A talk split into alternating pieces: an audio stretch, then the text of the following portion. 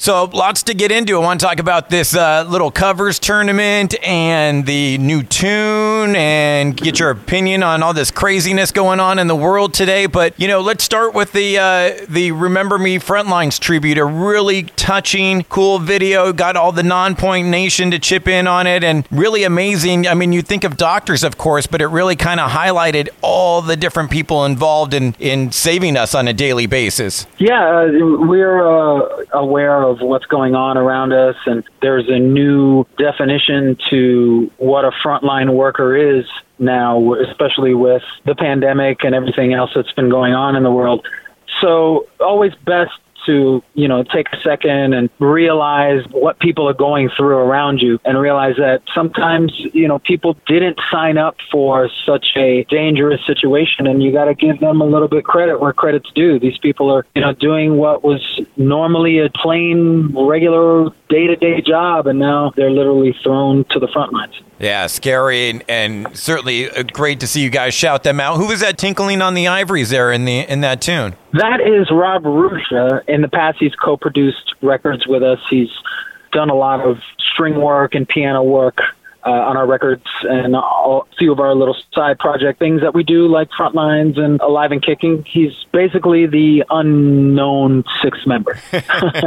the undercover guy. He's a great guy. He's super talented. Uh, he's quite a techie. Does a lot of uh, amazing things for our band. Helps us figure out things. He's been with us for about, I'd say, I've known Rob Rusha about 15 years. He used to play back in the day uh, in a band called From Zero. He was a bass player. Oh, nice, nice. Want to also get into this this uh, this tournament. Now, was the plan all along to do a covers album after uh, after ten, after the album X, or or did this pandemic kind of bring it on? Well, the pandemic did. We've asked our fans over the last, I'd say, two years, what do you think our next cover should be? Thought about doing this kind of tournament bracket thing so that way people could choose. We started with about, I think it was 64 songs. We broke it down to the 32 and then again to 16 so that way people could choose from the 16. And it's been pretty fun to see people's reactions and see which ones that they really like. There's been a lot of neck and neck battles our last two battles were, were both within, I'd say, about 10 votes. So it's, it's been fun to watch. I'm curious, did you have to come up with like writing arrangements for all 64 songs? And, and how many did each of you all get to throw into the ring? Like, did you get like five picks each to kind of start with? Or talk to me about like the pr- process behind it? Well, we just started throwing names around, just trying to figure out what you know, throwing songs around, trying to figure out which one we liked the most, and it just we couldn't pick. It was like, okay, what about this one? Oh, that one's even better than that one. And eventually, it just dawned on us that maybe it's best that we let the fans choose. So we talked to our creative director Francesca and sent her all the songs, and she made the brackets. And lo and behold, here we are. Have you thought about the arrangements yet? Have you gotten? Have you been daydreaming about that? Like maybe even doing some like tempo shifts on them. You know, making kind of making a ballad a heavy song, or vice versa. Well, we we normally try to make our take our own spin on any song that we cover. This one, I mean, I could sit around figuring out 64 different arrangements, reading the names, uh, you know, we all sat around and said, okay, we, I, I would definitely be proud to cover this song. I would definitely be proud to cover this song. So we gave ourselves an arena to play in so that way we didn't shoot ourselves in the foot and ended up, you know, covering some, you know, Lady Gaga song just by, just because the fans voted it in. You never know with uh, social media, people could campaign just as a joke, right? And uh, leave us holding the bag, cover the song. You know, hey, this Backstreet Boys from Nonpoint. Uh, Hanson, mm, Bob, who would have thought? Mm, Bob won the Nonpoint uh, brackets. My wife would actually be okay with that. She was a Hanson fan way back in the day. I'm going to start campaigning for that one now. No, I'm just kidding. There you go. I'm curious, is this going to be a full covers album or just one tune on an album of new music? Just one tune. I think, though, with everything that's the reactions that we're getting with a lot of these songs, we have discussed putting out uh, a covers EP. So we might pick our, you know, favorite eight, you know, five to eight and bang them out. There's a few on that list that I that got voted out that I was kind of sad about. So uh, we'll, we'll see. We'll see. And when does voting end? And how do people vote? Right now, the the way to vote is either through Twitter, Facebook, or Instagram, whichever profile or, or platform you like to do your social media through. Uh, every single day, actually minus today. Today was the first day that we, that we couldn't do it because we had to do a rematch. But you can go into the stories and Instagram. That's where the polls will be there. Uh, in Facebook, they'll be at the pinned post at the top of the uh, the comment section for that particular day. After 24 hours, we go ahead and uh, tally up all the votes. Also, too, we run a poll on Twitter. But after 24 hours, we add up all three platforms' vote and we announce it the next day. Rad. So it's like instantaneous, basically. I mean, the next very next day, you know who's moving. Basically, on. yeah. And we've gone through the first brackets minus the rematch of Flock of Seagulls with Tears for Fears. uh, we we found out through the comment section that uh, Weezer just did "Everybody Wants to Rule the World," and we had no idea. You know, I didn't check all 64 songs. we, just, we just we just threw up the ones that we really really dug. So I think we're gonna rematch that one against uh, you know the Fixx got tossed around this morning in Oh. The hazy shade of winter. A couple couple songs get tossed around, so we'll we'll see here uh, which one we'll pick, and then it'll it'll get announced tomorrow. The, the rematch. Something in that '80s vein, that new wave '80s vein, Yes. go up against. Yeah, we're definitely keeping the genres against each other. This next group of brackets would probably not be so genre specific since, you know, the first four were all hip hop songs, the next four were basically 80 songs, following four were classic rocks, and then more pop, new pop. So we split up everything. So eventually it's going to be Metallica versus, you know, The Weeknd on one side. Right. And, you know, maybe the Fugees versus uh, Men at Work or something on the other side. So we'll, we'll see. And certainly, uh, you know, you and covering a song has certainly had some success. And certainly love the cover that you did way back in the day on the Phil Collins classic. And curious, who was it that threw out that idea? Like, yo, we should cover in the air tonight. It was actually a, a suggestion from an old drum tech uh, that was working with us at the time, Scotty. And we were sitting on a little bit of time recording in the studio. We had about two months left over. We decided to do a, uh, a cover. The label head at the time was like, hey, you guys got two more months to record. So if you guys just want to toss around some songs, go for it. And We were like, hey, let's, let's toss around some covers. So we threw some ideas back and forth and we landed on that one. I'm sure had some fun making the big drum sounds, a big drum fill in the middle, like that everyone does. Yeah, yeah. yeah, that's that. It's, it's iconic. I think that's the part everybody waits for.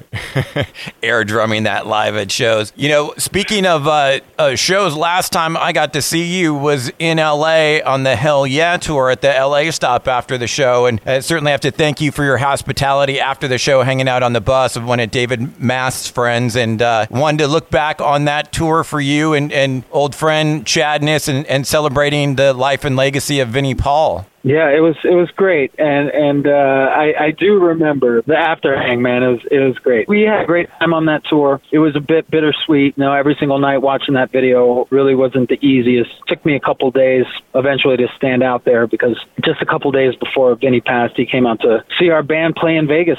You know, Ah. just just to come and visit. It was him, and I think it was just two other people. He just saw that we were in town and thought he'd pop in just show the love, man. And it was it was it was pretty crazy. Two weeks later, he had passed. So it was it was tough to see his face again. You know, Chad and the boys were really going through it. So every every single night was was a bit of a bittersweet sweet celebration. Yeah, well, good that the, he got honored in that way, and, and glad to see that they're kind of continuing on. But obviously, no one continuing on right now with this this crazy world we're living in. And curious Yeah. to, to get your take. Uh, Trivium had some success doing it. Uh, STP just announced one. What do you think about these virtual shows and online concerts and something that you're into? Yay or nay, or what, what's your feeling? We're actually going to do a couple live uh, shows before the end of the year online. Awesome. Um, the uh, the first one uh, we're ab- about to announce. We're, we have a couple anniversaries coming up. Some of our biggest records, and we are going to set that up. So if you've wanted a little bit of Nonpoint, we got it coming,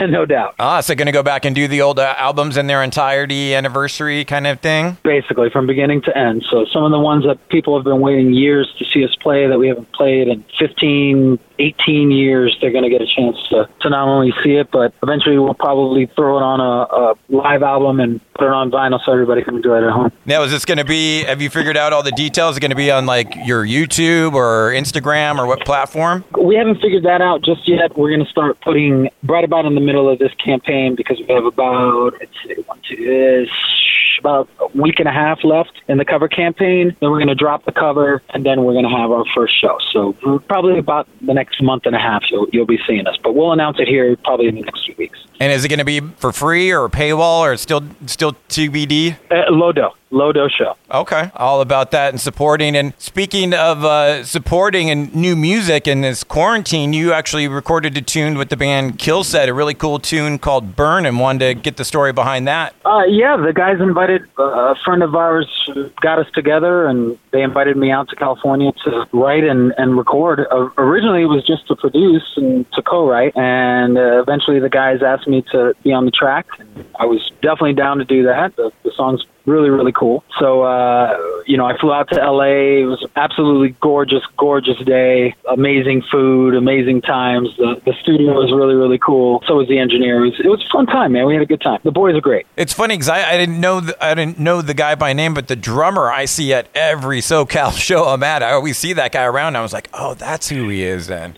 Yeah yeah those those boys are la boys they they definitely pop into every show that they possibly can down down in cali so i'm proud of them man the song, the song came out great Yeah, I love it. Gonna rock that for us. And uh, talking about excellent food, you sound like a foodie. What's your, what's your flavor? What's your what's your thing when you come to LA that you got to have? Uh, the breakfast is always amazing in LA, and the tacos. I don't, I don't think there's. It's very, very rare that you get better uh, brunch or uh, tacos than you do in, in Southern California. You guys, you guys definitely snap off on the fish tacos and the carne asada, and then your avocado toast and and all that good stuff. Your mimosas are amazing. So when, whenever I'm in LA, I definitely uh, like to absorb the the culture.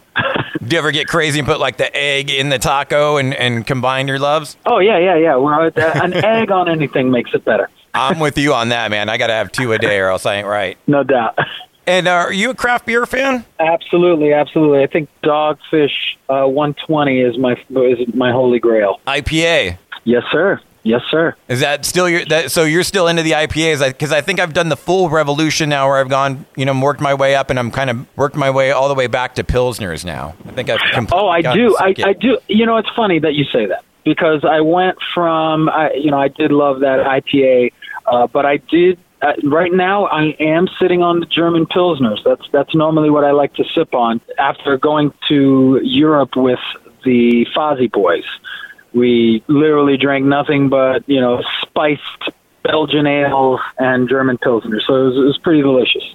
And especially summertime, it's a little bit warmer, a little bit more refreshing. Yeah, it's it's it's uh, the smaller bubbles. You can drink uh, a few more than you can of the IPAs. The IPAs definitely have that uh, anchor in your stomach feel after about four. Yeah, exactly. You're like, ugh, stomach's all bloated. How was that tour Yeah, with, yeah. with Fozzy? And, and crazy to see what Chris Jericho's been going on and Sebastian Bach and that whole beef. Yeah, yeah, it's, it's it's funny. It was a great tour. I, I love Europe. We got to hang out with the Sumo Cyco uh, camp, and they're sweet as pie. So Oh, yeah. it was it was a great tour. It was a great tour all around. Are you a WWE fan? Did you get into that as a kid? We used to set up the mattress out in the living room and wrestle each other during the uh, uh, Hulk Hogan, Andre the Giant years. You know, Randy Macho Man, Savage. Uh, that was when the first WWF Superstars video game was in the arcade. So definitely grew up watching wrestling. Oh yeah, Steamboat was my guy back in the day. Ricky the Dragon. Oh, Ricky the Dragon, Ricky the Dragon, yeah, man. Yeah, he was the best. And you do like, Yeah, uh, Jimmy Superfly Snuka. oh